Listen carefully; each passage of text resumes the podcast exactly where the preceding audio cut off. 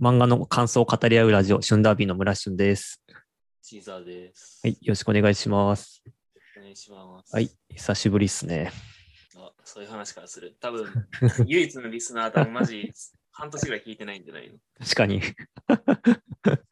や、でも久しぶりだから久しぶりっすねって言っとかないと、こっちのリズムがつかめないかなと思って、な 何事もなかったように、ドロンドロロンさって、なんか、 いけないなと思って。そうですね。そうなんですよ。収録自体も久しぶりです。そうっす別にね取。りだめてるとかではなく。そうですね。始めていきますか。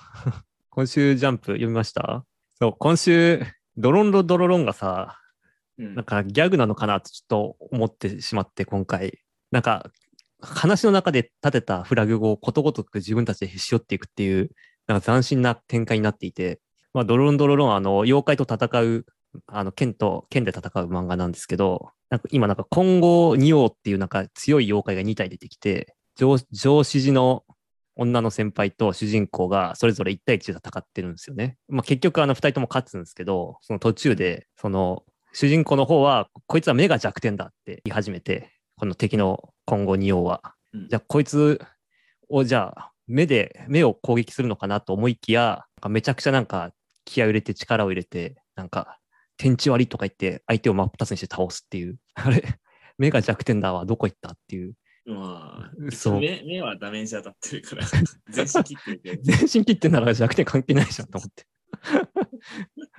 で、あの、この女の先輩もなんか、仲間がいなくてよかった。巻き込んでやけちゃやけどさせちゃうもんって言って、こう、すごい、すごい強い容器を発するんだけど、うん結局なんか、もうボンってば爆発エフェクトあるけど、なんかこう、なんかそそんななんかこう、わかるこの、フェイタンのペインバックみたいな、そういうレベルの規模じゃなかったので、これなんか近くにいてもよかったんじゃないかなっていう。で、さらになんかこの混合2王を召喚した、なんか親玉の妖怪みたいなやつがいるんだけど、うんなんかこいつはなんか本当仲間にするの強かったよ。ただ、片割れ、片割れを失うのを極端に恐れていたバカな奴らだ。そこにつけ込んで、あの、吸引してやった。なんか言ってるから、うんなんか、なんかその共闘して、なんかこう、片方を、なんかこう、なんていうのこの、こ片割れを失うことを恐れさせるような展開になるのかなっていうフラグも立ててたのかなと思ったんだけど、うん普通に1対1で倒すっていう、たくさんフラグを立ててるのに、全部無視するんだっていう、この、 これちょっと読んでて、ふふってなっちゃいました。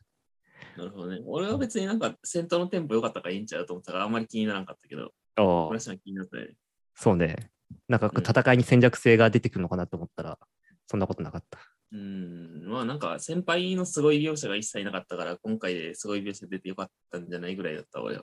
ああ。なんかそれもさ、なんか結局、主人公のドラ君も普通に倒しちゃってるからさ、うんまあ先輩もすごかったけど、なんかドラ君よりすごい感じがしないなっていう、この、なるほど。そまあ関係ないんだけど、俺ドロンドロロン結構なんか10周超えたあたりからだいぶなんか絵がこなれてきて上手くなったんじゃないかなと思うから、う。うなんん。かいい感じになりそうとは思ってるんだけど、なんか持ち直した俺は感その時にあんまりドロンドロロン関係ない。なんか、いや、なんかちょっと、ちょっと面白くなってきた感はあるなっていう気はする。うん。うん。なんか前までなんか背景もなんかすごい書き込んでたけど、なんかさ最近背景とかなんか抜くとこ抜いてるから見やすくなってて、あーいい感じちゃうと思ってるんだけど、確かに。そう、そう言われてみればそうか。うん。まんまるしごまると、あの、なんだっけ、なんだっけ、名前も思い出してないけど、妖怪の漫画をいなくなっちゃいましたね。怪しいもんね。最初もね。確かに、ま、守る四五丸終わっちゃったよな。潔く終わったよね。そうだね。まあでもなんか、すごいちゃんとまとめていきはりましたね。うん、うん。打ち切りじゃないよね、この感じね。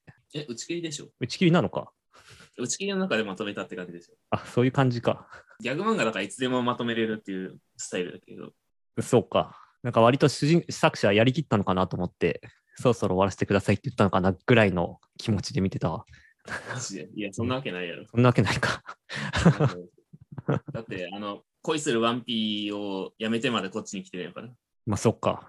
そう、そういう話、そういう感じだったら別に終わるほ、終わるほどのことはないのになっていう、全然す続けてくれてよかったのになっていうまあ人気はなかったということで。なんだろう、なんか盛り下がった感じもしなかったから、もともと盛り上がってもなかったのかな。うん。ううんん、いえ、でもなんか掲載順位ずっとしたらや、普通に面白いと思ってたから、なんていうの、ギャグだから後ろなのかなぐらいの、なんかこう、なるほどピュピューと福ジャガーさんが後ろだったから、みたいな気持ちで、そうだねそう、順位を。でもそれは完全にあれか、俺の都合のいい妄想だったか。いや、でも俺も好きだったから、なんか、まあ残念ですね。そうだね。てか、なんか、守り守護の今回でなんか、なんだろう、いろいろ伏線が回収されてたけど、なんか、はるか昔に我々が収録した時に、なんかあの、バケツでわしゃーってかけた時にすごい針金落ちてきたじゃん。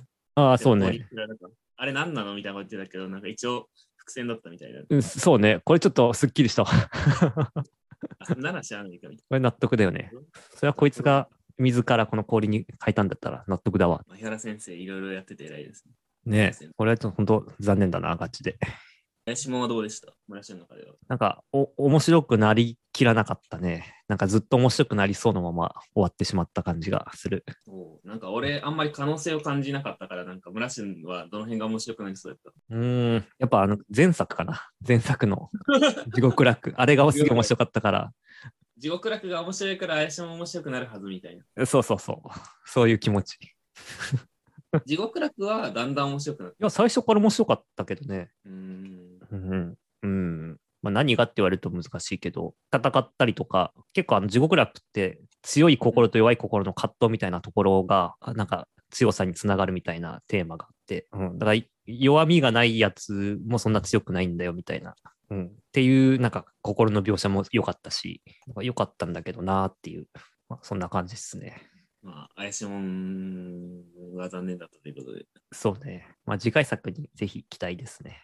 あとはなんかあります我々があのこのラジオを撮ってない間にすごいスマホとかが連載始まってるけど、ああ、すごいスマホはなんかまあ、なんかすごいネウロみたいな、デスの、面白いデスノートみたいになりそうだね。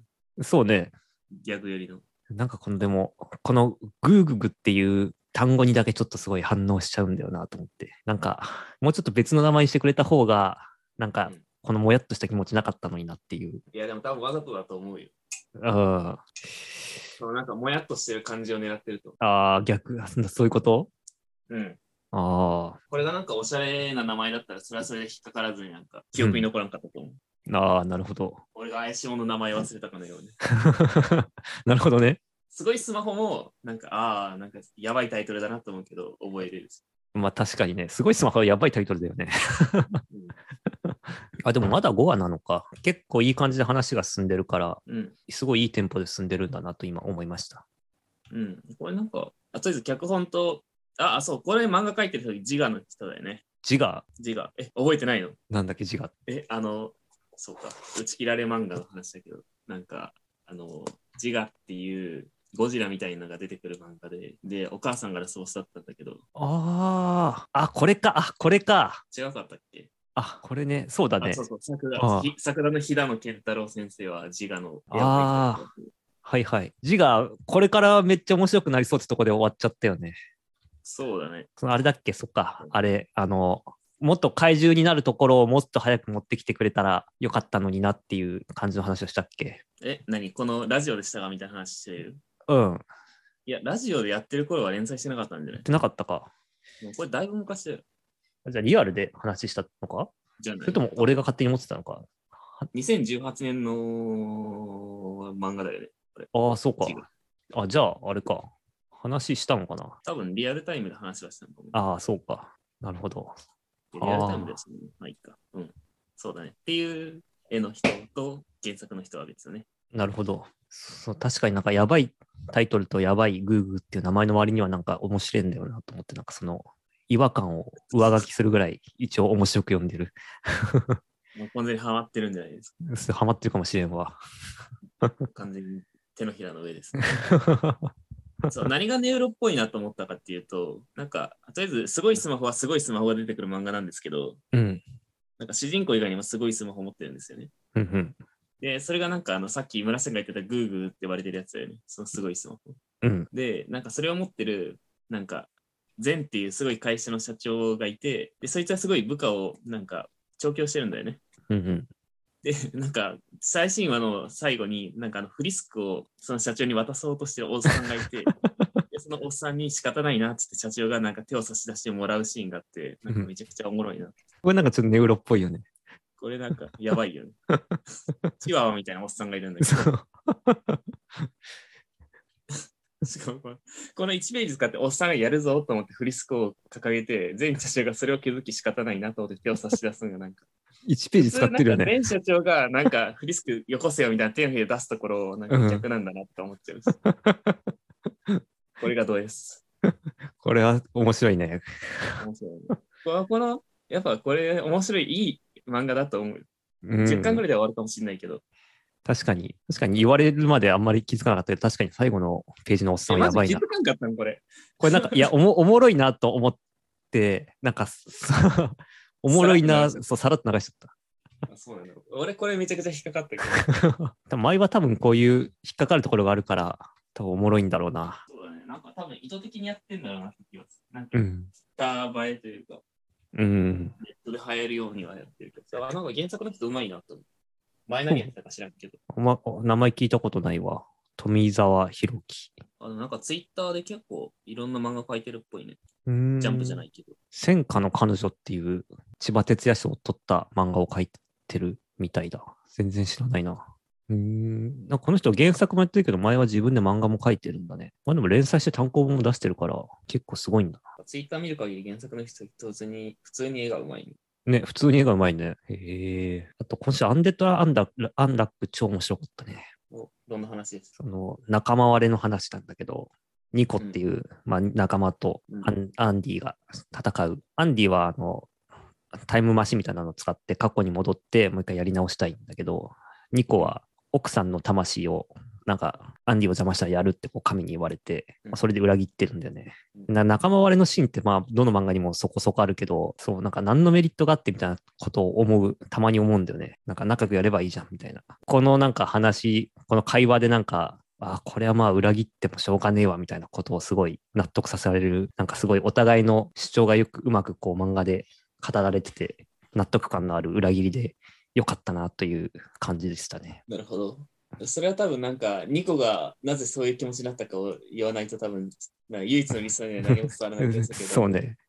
まあ、ニコはあの、アンホゲニコ、あ、そうそう。あどうぞどうぞそう、アンフォゲッタブルっていう、なんか物事を忘れられないっていう、まあ、呪いみたいなのにかかっていて、で、まあ、でもなんか一応む昔の記憶はちょっとぼやけちゃうみたいなんだよね。忘れられないけど。で、奥さんの、で、どんどん昔の記憶がぼやけていって、奥さんの最後の記憶がその死に顔だけになってしまったって。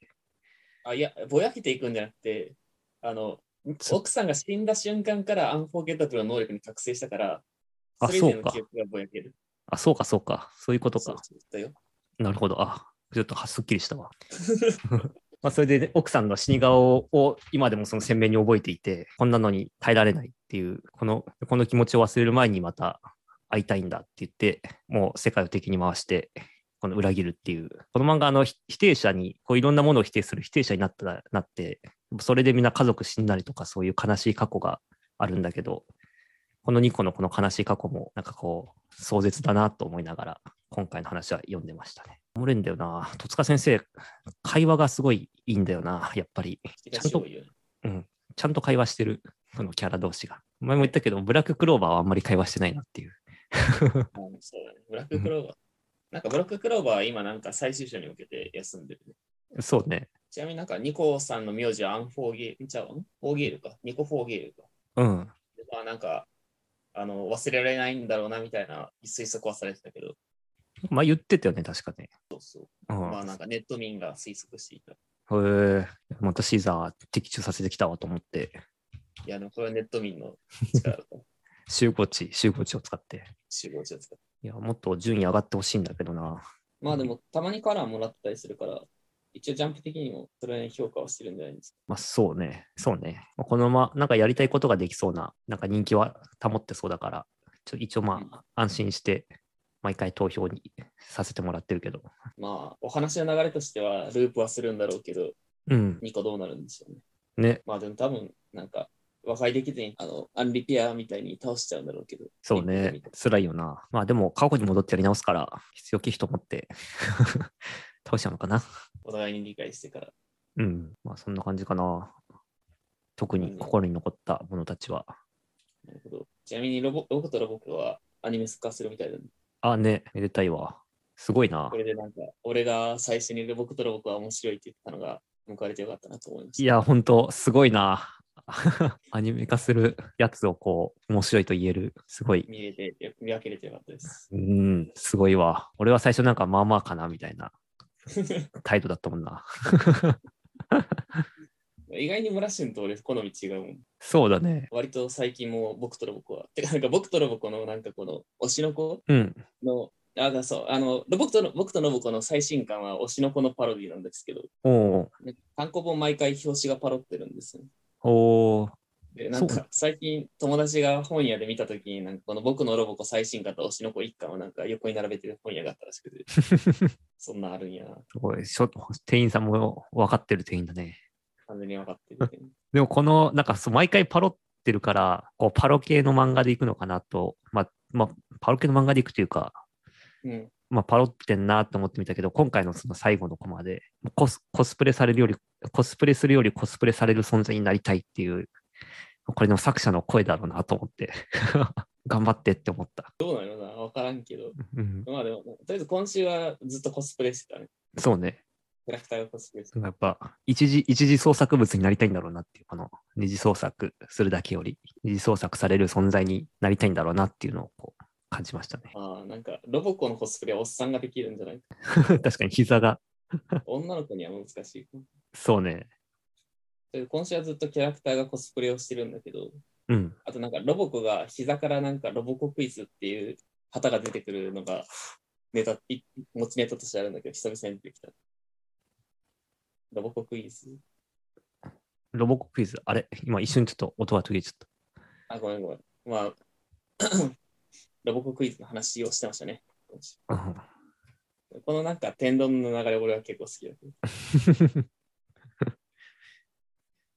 ロボコ、面白いよな、普通に。ロボコ面白いよね。ロボコの前はなんかあの、約束のネバーランドのパロディとかやってたけど、ああ、そうね。でもなんか、パロディとかなんだっけスピンオフなんて言うんだろうね、あれ。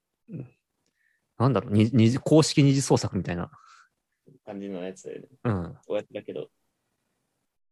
まあなんか、この作者一応オジオリジナルのさ世界でなんかパロってる方が面白い気がすある。あ、なんそうかね。公式にやらされてる感があるから、なんか、公式に実装するまあロボコの話でしたね。 申し訳ない。あ全然いい。まあ、ローコの話でしたということで。まあ、そんな感じかな。話してると無限にあるけど、時間が来た。いや、まだ時間はあるけど、なんか他に、特に話したい話はあるかなと思って。ああ、なんか、ジャンスプスクエアライズを読みました。あ、ライズ、ライズまで読んでないライズ読んでない。な。ああ、ライズの、なんか、あの、ヤクザのヒットマンと幽霊の話はめっちゃ面白かったんですよ。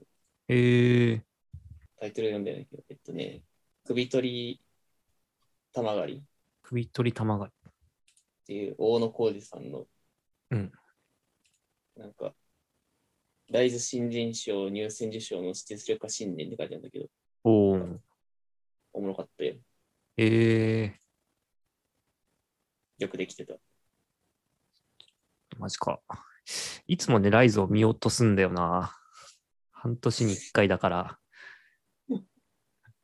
ジャンプスクエアは読んだんだけど、ジャンプスクエアはどうでしたああ、あ、あとりあえずあじゃあ、とりあえず、なんかあの、この大鳥物語の話そうで、どんな話でしたなんかサクッとすると、うんまあ、なんか、主人公はヒットマンで、で、なんか、えっとね、これ一応依頼かな、うん依頼の形で、なんかその、除霊をしろとはいはい。されていて、で、まあなんか、とりあえずこの主人公には無理やから、えだから一旦バトルんだよね、その幽霊と。うん。で、でただ、いであその幽霊は、なんかそこそこに住んでる人、そこに住む人、マンションの一室なんだけど、うんで、マンションの一室に住む人を、なんか、首吊りの形で殺してるんだよね。ふんふんで、なんかそのヒットマンの人が雇われて、えっと、ていうかあれか、えっと、ごめんごめん、雇われてここになんか常連しに来たわけじゃなくて、なんかあの、ヤクザの組の物件なんだよね、この部屋が。ふんふんで、ただめちゃくちゃ曰くつきだから、で、なんかこのヒットマンの主人公がここに住まわされるんだけど、なんか自分の、なんか、えっと、まあなんか自分の休日をゆっくり過ごすためにここで過ごしたいんだけど、なんか幽霊がいてもマジどうしようもないと。ほうほう。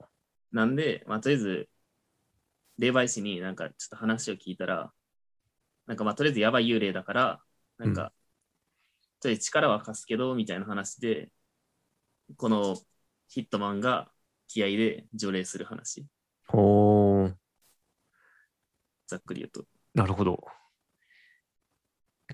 面白いよ。今、パラパラと読んでるけど、なんか面白そうな雰囲気だな。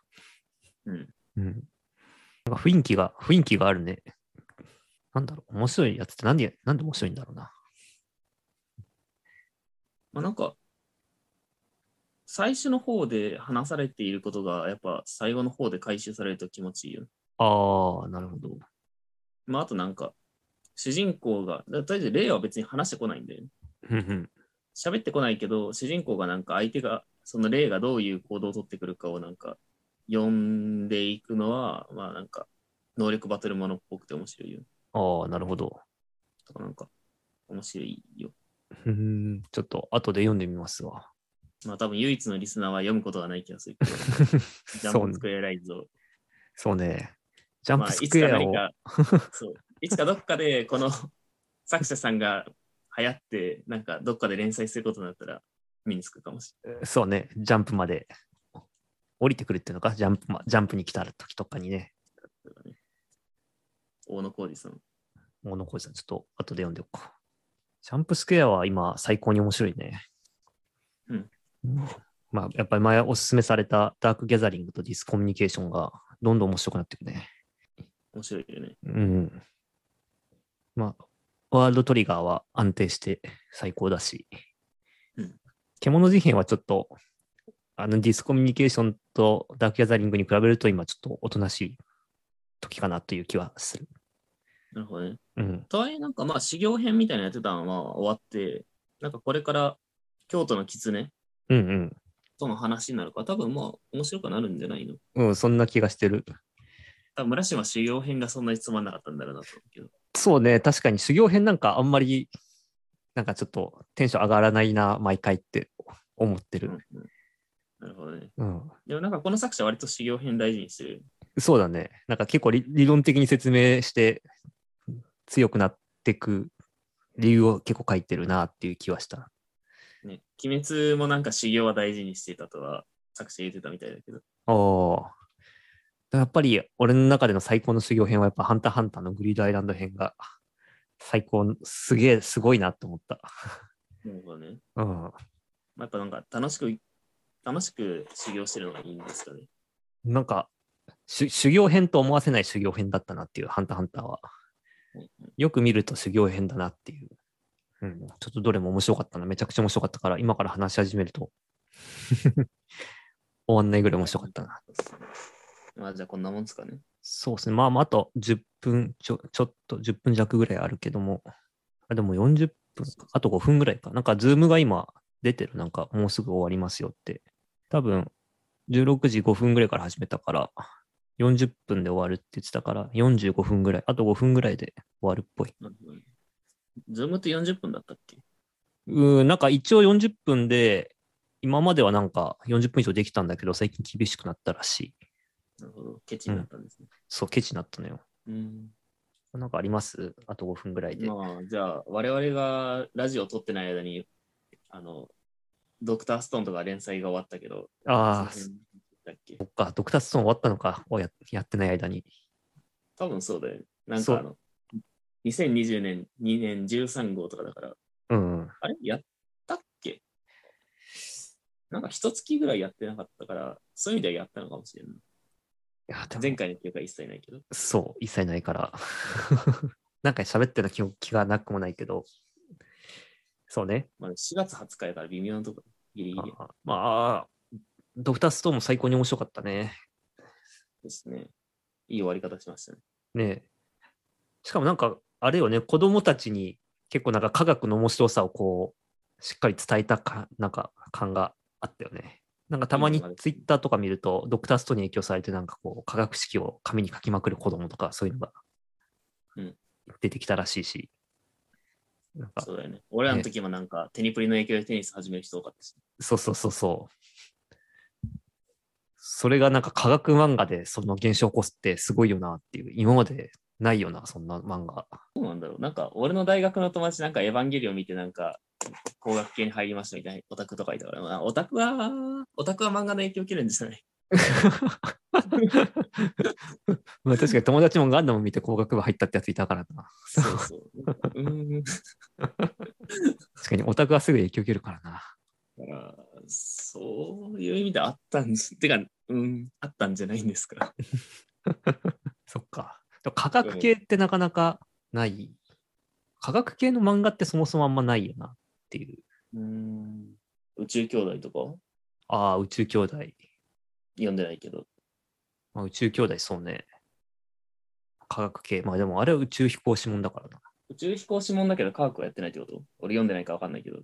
あまあ、なんか科学、科学式がうんぬんとかじゃなくて、なんかもう宇宙飛行士で宇宙で活動したりだとか、月のローバーがどうのとか、無重力の試験がどうのとか、もう、まあ、科学っていうよりも宇宙飛行士メインの話。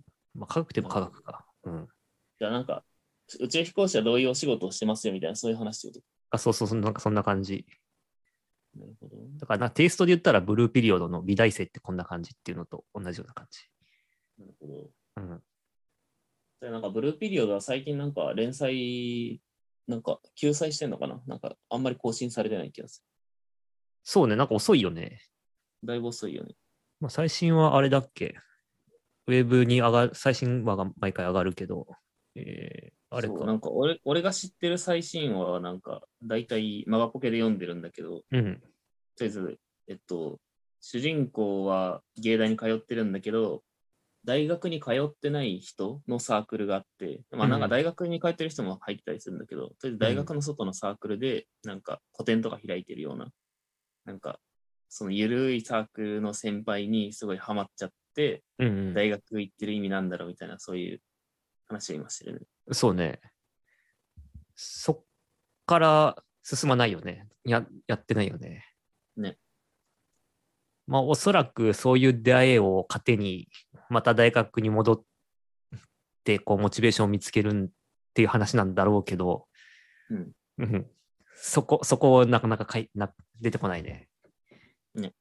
と思ってるけど、ご承知時間ですかね。そうだね、あと1分。あ、関係ないけど、ジャンケットバンクにハマってるオタクが最近増えてるから、なんかジャンケットバンクも、なんか見てたりそう。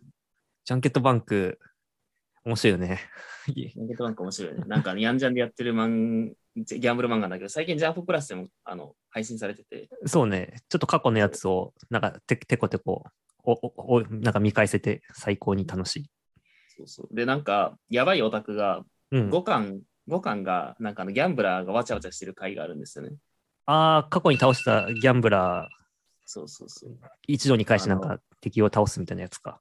そうそうタンブリングダイスっていうゲームのやつなんだけど、はいはいでそれを無限に買ってる人がいて、無限に買ってる人無限に買ってる人がいて、なんかうん40冊ぐらい家にありますが、人えとかがなんかザラにいて、えだからなんかこの界隈からジャンケットバンクの5巻だけなんか失われてるんだよね。何それ、そんなムーブがあんのだからだから友達がジャンケットバンク買いに行ったんだけど、前巻。うん。 5巻だけ全然なくて、なんかアニメイトとか、なんかいろいろ回ったんだけどなくて、最後なんかどっかで見つけたんだけど、へえ。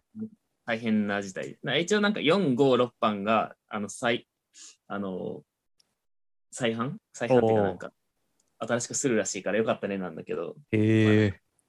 世間的にはそういうことが起きてる。そんなムーブメントがあったとは、ちょっと楽しみですね。